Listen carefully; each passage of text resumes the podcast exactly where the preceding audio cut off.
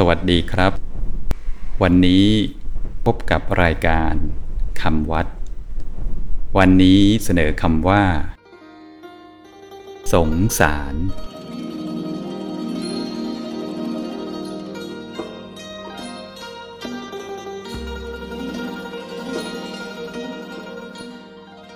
คำว่าสงสาร สะกดด้วย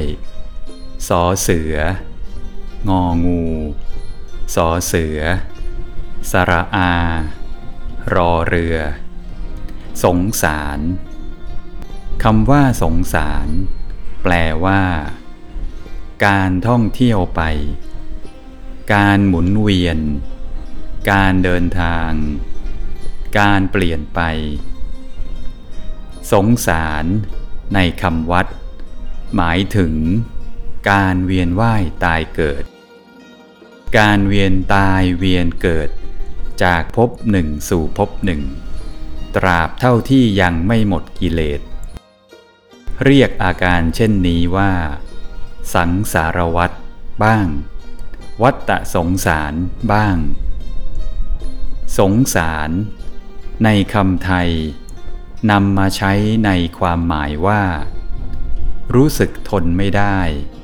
เมื่อคนอื่นได้รับความทุกข์ รู้สึกไม่สบายใจ เมื่อเห็นคนอื่นมีความทุกข์ มีอาการที่ย่ำแย่ น่าเป็นห่วง น่าช่วยเหลือ เช่น ใช้ว่า เห็นเขาทำงานหนัก ทั้งวันทั้งคืน ก็อดสงสารเขาไม่ได้